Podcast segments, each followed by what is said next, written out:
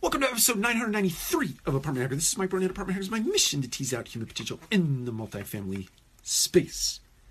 So today we're going to talk about eating frogs. Now that sounds pretty disgusting if you ask me, but uh, we're going to use eating frogs as an analogy for uh, productivity in your day, uh, in your week, in your month, etc. Um, I think it's more applicable to a day, but certainly there are frogs that you can eat that will be applicable to a monthly advancement and or an, or an annual advancement. But the the analogy that we're using today with eating frogs is that when you wake up in the morning, if you've uh, done a good job of planning today, last night, right before you went to bed, uh, and or maybe you wake up early and you do your planning very first thing in the morning before the, the uh, rush of the morning comes along.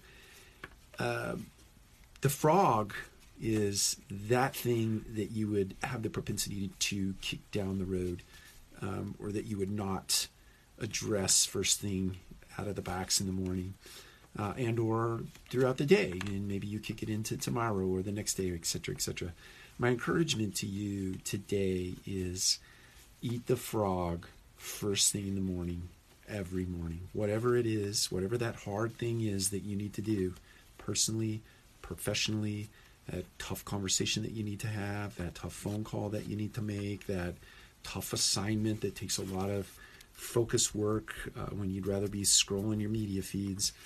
Uh, do that thing before you do anything else in the day. Um, so do that first. Eat your frog, and then uh, and then go about your day. It gets much easier when you eat the frog first. Take care.